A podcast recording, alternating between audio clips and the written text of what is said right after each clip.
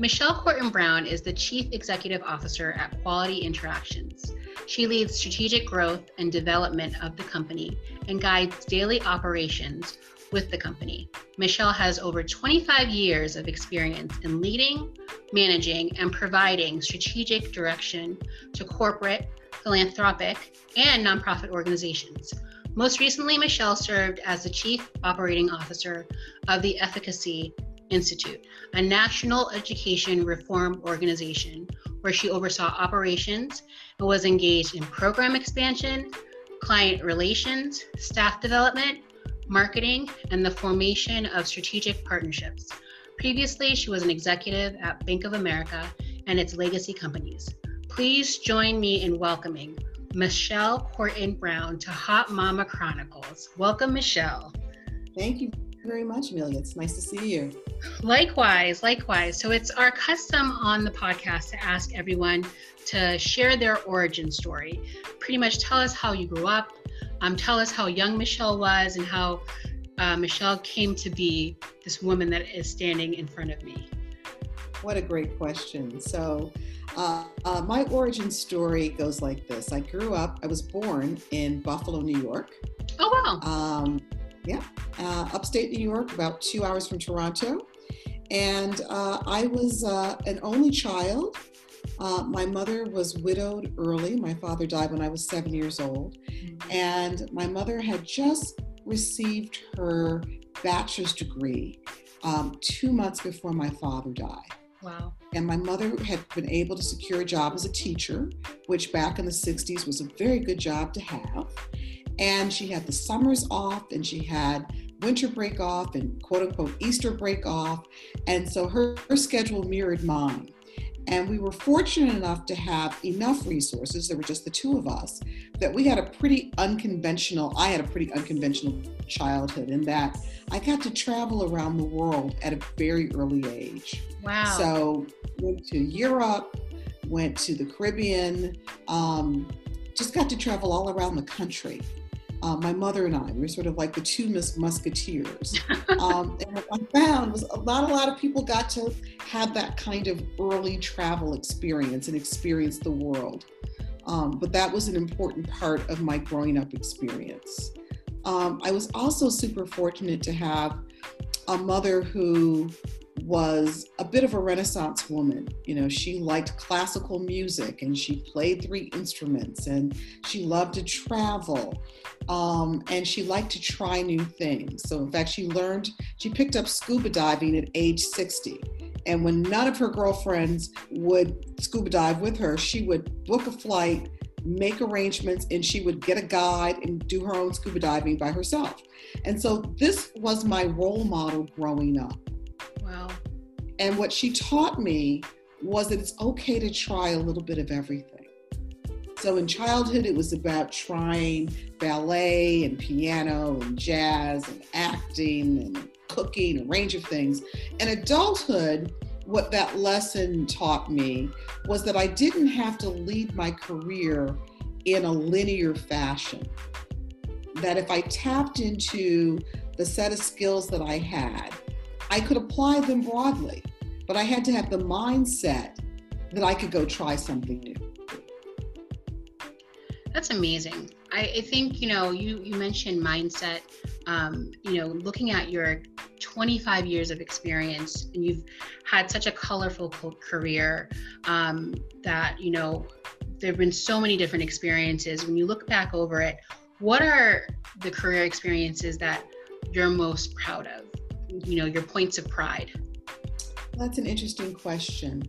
You know i think that um, i guess i would point to a couple of things.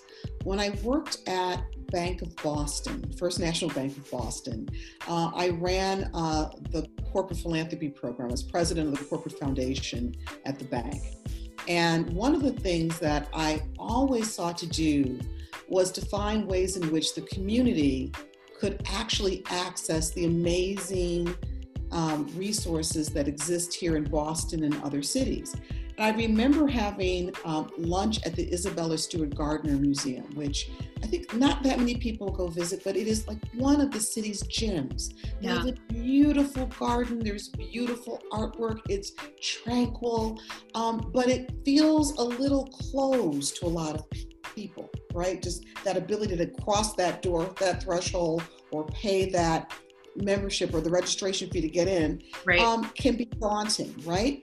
And so um, I helped stand up a program that allowed access to bank customers, regardless to whether they had $5 in the bank or $50 million in the bank, they could access a set of museums once a year in the month of April. We called it Museums on Us. And I guess if there's something I'm super prideful of, is that first year we got letters from people who were whose children were on spring break and they were trying to figure out what to do with them. They got to take their kids to nine different museums for free, right? Opened up their kids' minds to, you know, art and to culture and all that. There were seniors who wrote to me who said, you know, on my fixed budget, I really can't afford to go to the museum, but you created this opportunity for this to happen, right? Wow. And so the program, I guess when you ask me what I'm proud of, it's proud of that moment, but I'm also proud of the fact that through all the iterations between Bank of Boston to Bank of America, the Bank of America still runs that program. Now, it looks different because it's a larger organization, more resources, more geography, but the underpinnings of that desire to create access still exist. Mm. And what I would like to say is that a lot of different people feel prideful about some level of ownership for that program that I started, and rightfully so. And I'm good with that. And right. to me, having an enduring legacy like that is something that I can feel a level, some level of ownership or personal pride for. That's amazing. And I, I have to say, Michelle, I um, every year for the past six or seven years, I've gone to New York City uh, every week um, weekend before Labor Day. And mm-hmm. this year is different, obviously, because of COVID 19.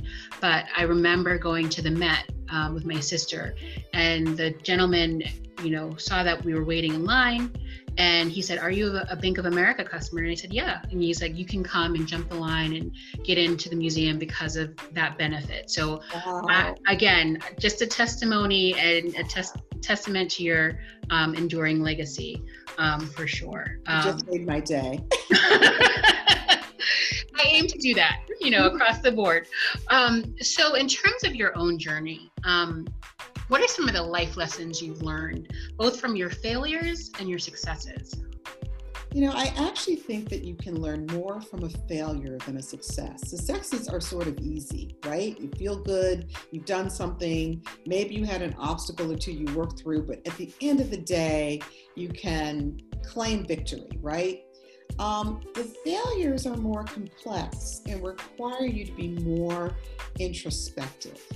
And I can remember I've had some really interesting jobs um, and some really interesting board experiences. But I took one job, I'm not going to name the job in this moment, but I, I took one job and I went in with an expectation of what the role would be. And the reality was a lot different. And it took me a couple of years to really reconcile. It was the first time that I felt like I was in a failure scenario, like I was not going to be able to deliver the way I wanted to deliver. And um, it helped me. Um, I finally made a decision to exit. But it helped me because what I did at the end of that experience is I really debriefed myself about that. Mm. What worked? I did a SWOT analysis strengths, weaknesses, opportunities, and threats. Mm. Like what happened in this scenario? What was I good at? What where were my weaknesses? Where were opportunities existed and what were the threats to my success? And I did that internally first because it's super easy to, to point fingers, right? They did something wrong. If only they did dot dot dot dot dot, right? And then I allowed myself only after I owned what I did well and where I failed did I try to examine where the organization's SWOT analysis um, led me to understand where that chasm, where was that that gap between yeah. where I was and where it was. And then I made feedback from that experience. Okay, so now what, if I go into the next encounter, what did I learn from this around questions to ask, areas to explore, what I know I'm good at, those things that I know that I'm weak at, and really use that as a prism for the next opportunity. Not to trap myself in history or bring myself down, but to really feel like if I had this experience, how am I learning from it and how do I ensure that it's not a repeat experience? That's that's really good. And I and I love the idea of failure being seen from that perspective. Um, you know, you talked a bit about your mom and about mm-hmm. role models. And so I wanted to um, talk more, wanted you to talk more about how mentors have played a role in your career journey. So I would say that my first mentors were my, my, my mother's friends. I was born in the 60s and sort of think about uh, Diahann Carroll's Julia. That was sort of my childhood arc, right? Yeah. Um, so my mother's girlfriends and sorority sisters were like my aunts. I called them all, still to this day, those who are living are still Aunt Lillian, Aunt Lisa. They are still aunts to me. Love it. Um, they will never just be Lisa. That will just never happen. um, but they were my first mentors. They were the first women I looked at to think about how to emulate um, what womanhood meant, what it meant to be a mother, a good mother, what it meant to be a good wife, what it meant to be a good corporate or not corporate, but you know, civic citizen. What did it mean to to be resilient when things don't go right in your life, right? So even if they weren't having the direct conversation with me because I was a child and maybe we didn't talk about all those things, I was a careful observer. And they really provided me with nuggets of, um, of knowledge about how to navigate, maybe by model as opposed to by word, right? right. And then I've had some amazing people um, who have been put in my path.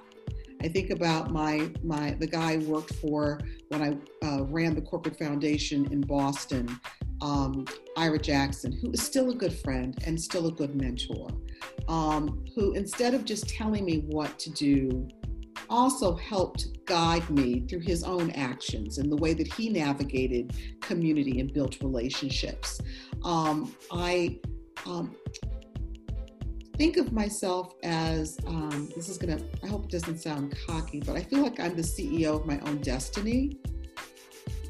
And most CEOs have a good board.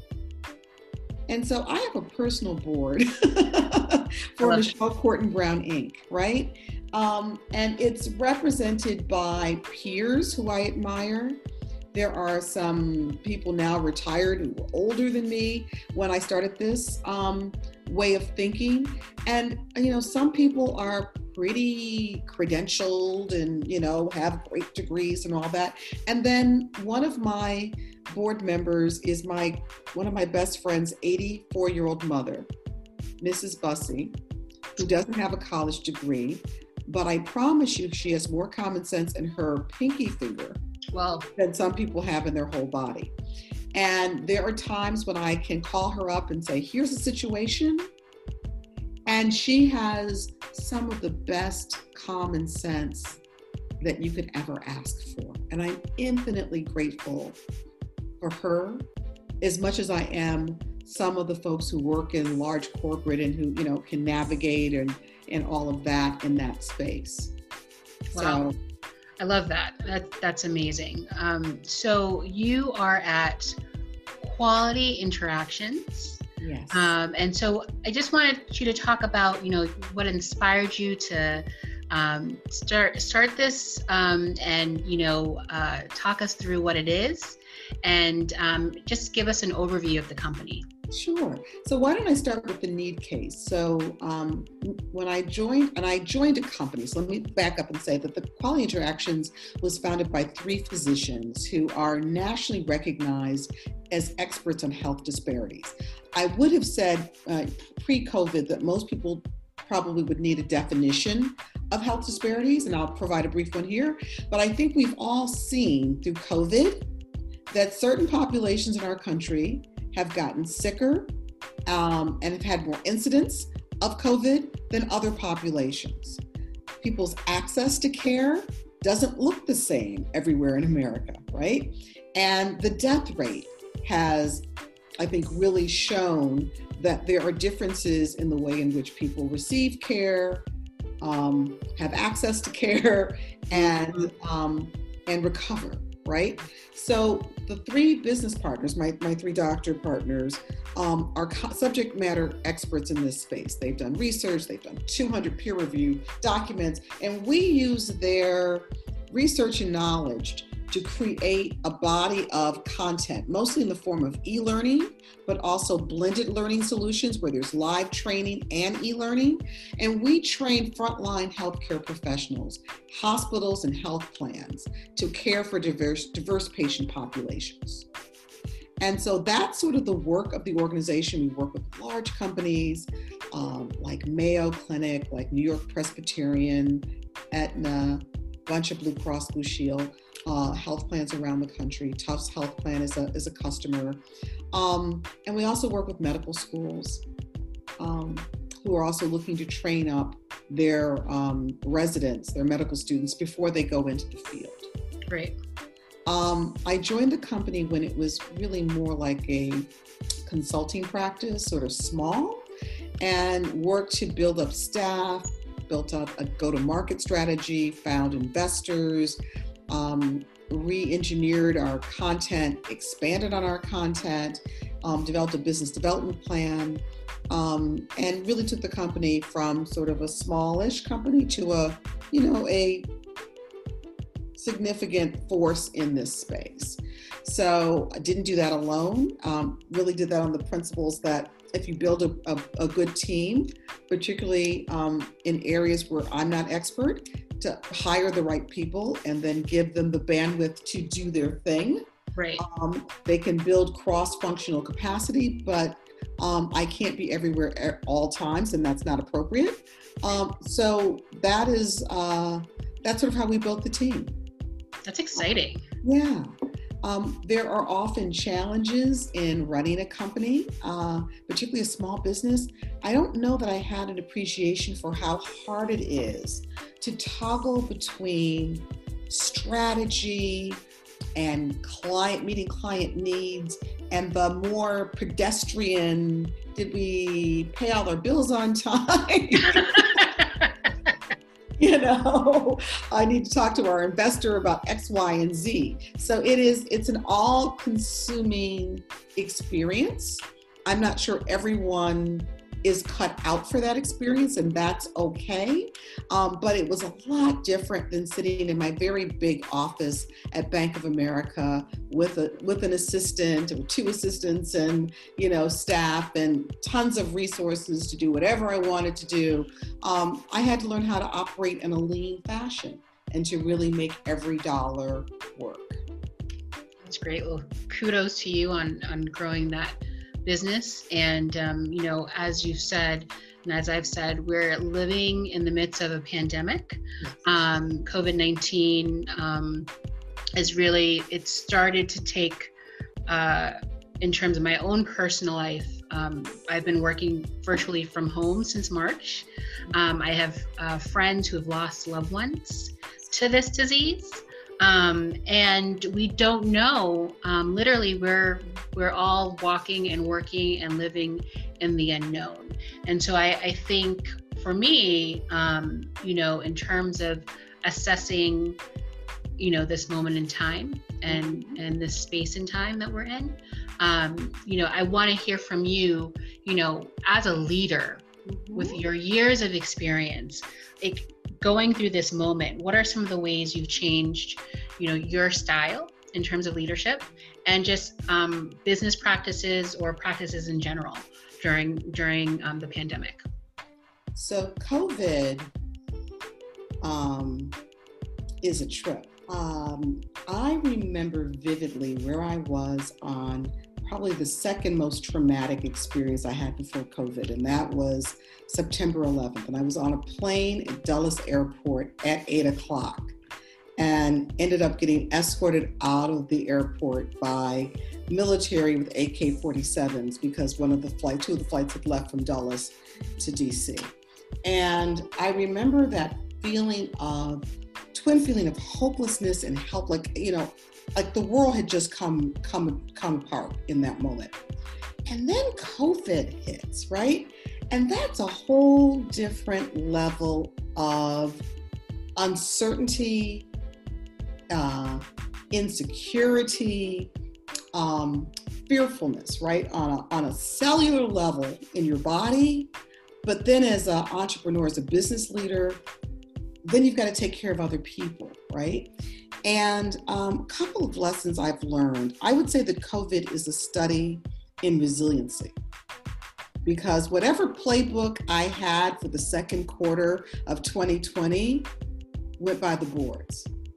It didn't matter if we had a great first quarter. It didn't matter if we had these marketing plans. I couldn't go market to hospitals and health plans because they were a little busy saving lives. Right. right. So we had to be resilient in that moment. We had to figure out how our how to use our capital in in ways that we hadn't intended to. We had to be planful about in, in terms of contingency planning. What do we do if this lifts in May? What do we do if this lifts in June? What do we do if this doesn't lift? right. right.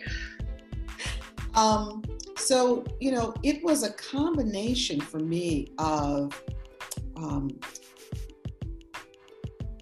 pulling the team together and really rallying as a team, making sure that there was room and space in almost every conversation for how people were doing, like really doing, personally doing.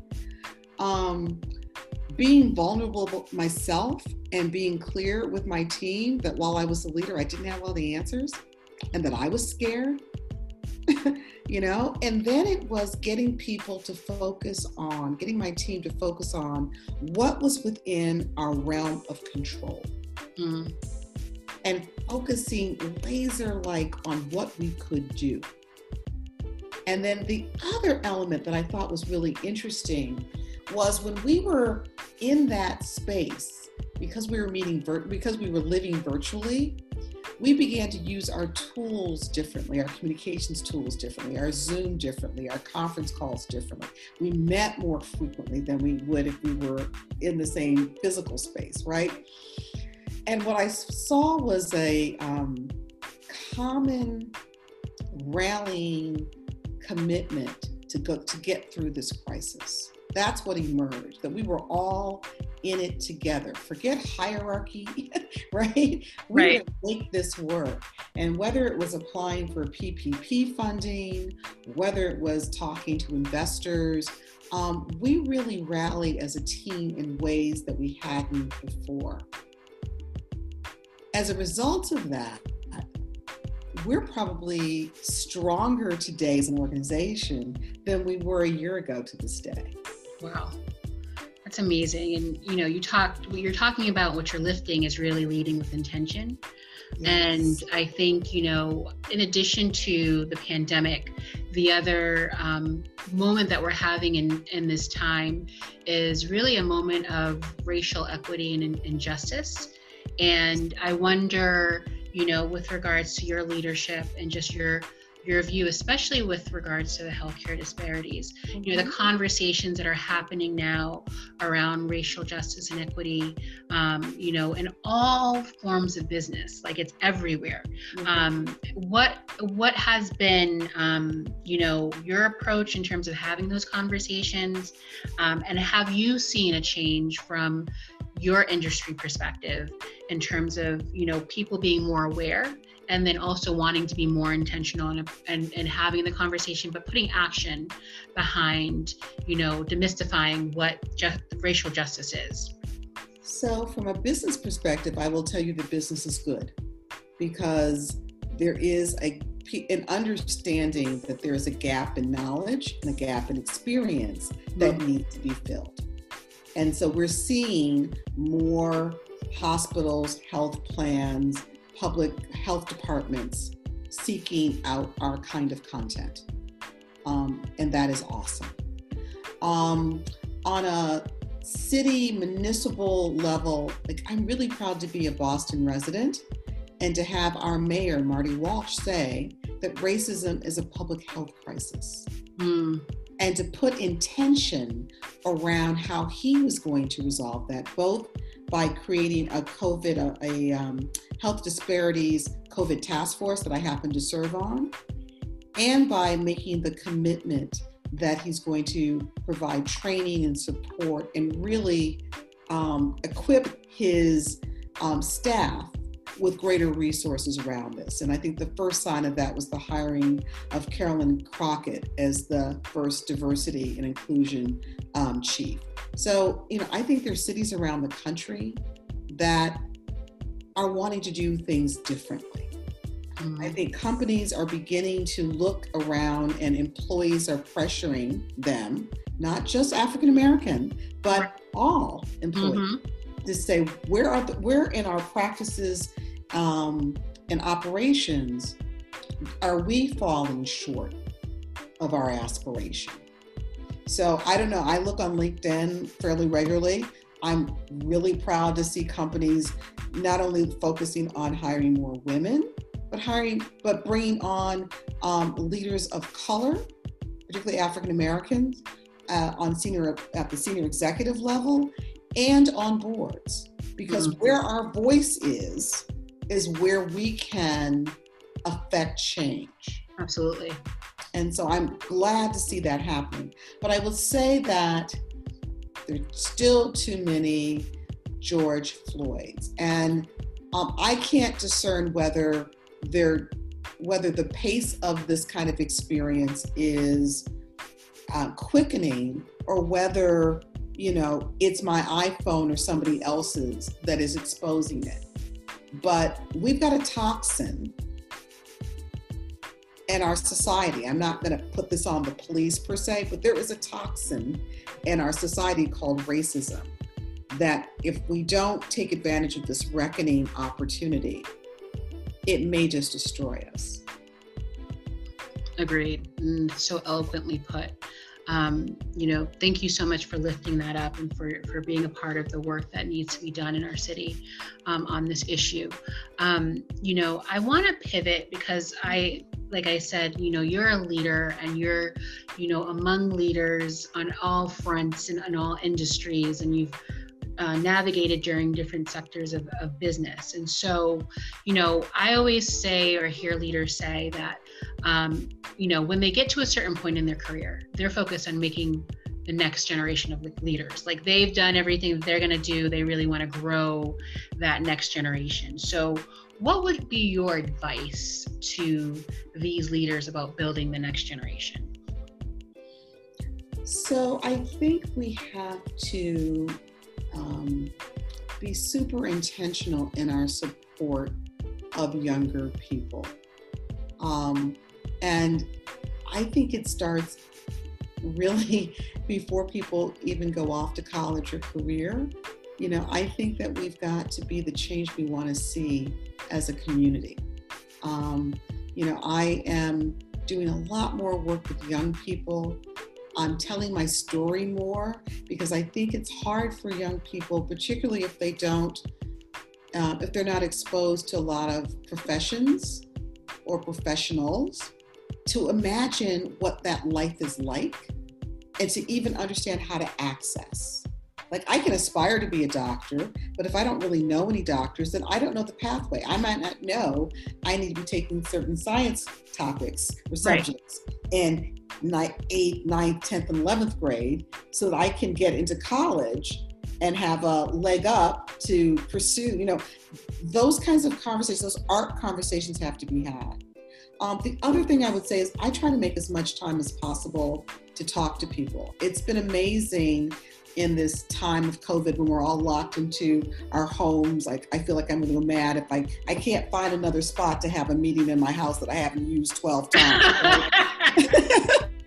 you know, just for variation, you know. Right, right. Um, but you know, people are living in social media. They're really reading LinkedIn threads, and I've got more like messages. Like I just read something that you posted that was super inspiring. Do you have 10 minutes for me? I, you know, I think that you might be able to help me through something. And mm-hmm. literally I've been making time to do that because I feel like, you know, I don't have all the answers, but I have a few. And if I don't have the answers, I may know somebody who does. So I think this, you know, maybe not being connected to people so intimately is creating more of a space for us to be more open and generous virtually. That's great. So I um, completely understand that. I know I started Hot Mama Chronicles as an homage to the women who are living um, in my family uh, on purpose, flaws and all. Mm-hmm. And that's exactly what a hot mama is. A hot mama is a woman who's living in purpose on purpose. And so I always ask this question to all of my guests. And I want to preface this by saying there is no right or wrong answer. Um, the answer is yours. Uh, so I wanted to know um, what your thoughts are. Do you think hot mamas are made or born? I think both. I know some people who knew with intention that their life was meant to be spectacular at an early age, and they have lived that out to their full potential. And then I know others who have evolved into their hotness, for lack of a mm-hmm. better term, either by validation of experience or having overcome something or just owning their badness. I love it. You know, and sometimes it takes a while to own your badness.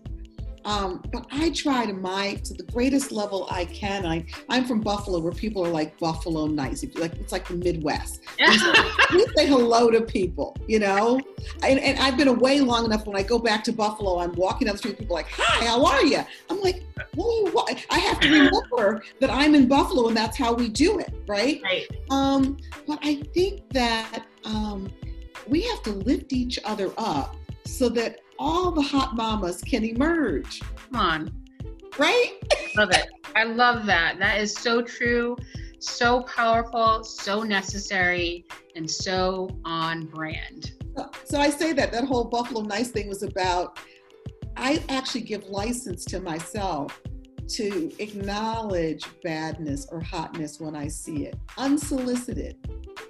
Because I think that I'm seeding the next hot mama when she hears that message you know? Come on now. Come on with it. That is so true. And that just touched my soul. You don't even know. That is that's everything. Um, so I want to get from you, um, you know, during this time you talked a little bit about it in terms of self-care, but what are some of the ways that you're taking care of yourself during this time as a leader? And what are some best practices that you found that you can share with our audience? So I'm failing currently, um, but here's what I was doing at the beginning of the pandemic. Um, and it's something that's free and we can all do it. I put my sneakers on and I started walking. Oh.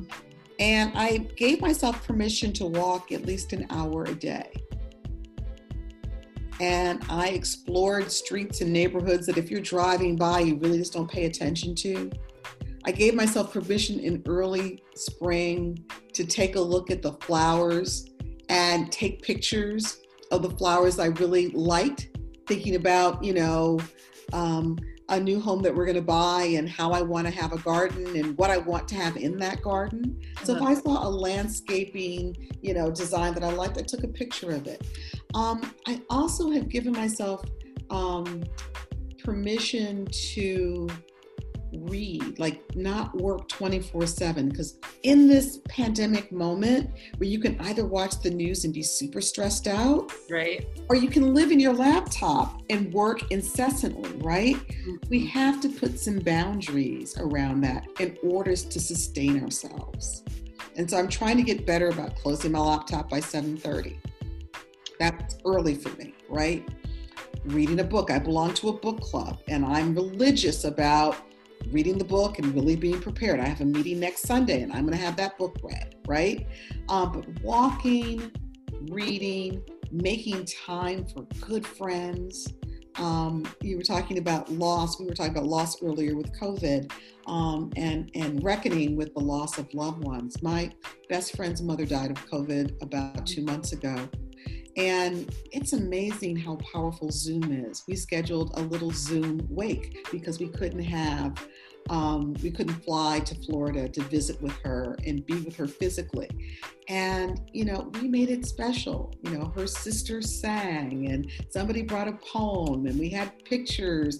Um, you know, just making time to be human and to touch people virtually, super important because otherwise we're isolated and afraid. Yeah. It's just about the next shoe dropping.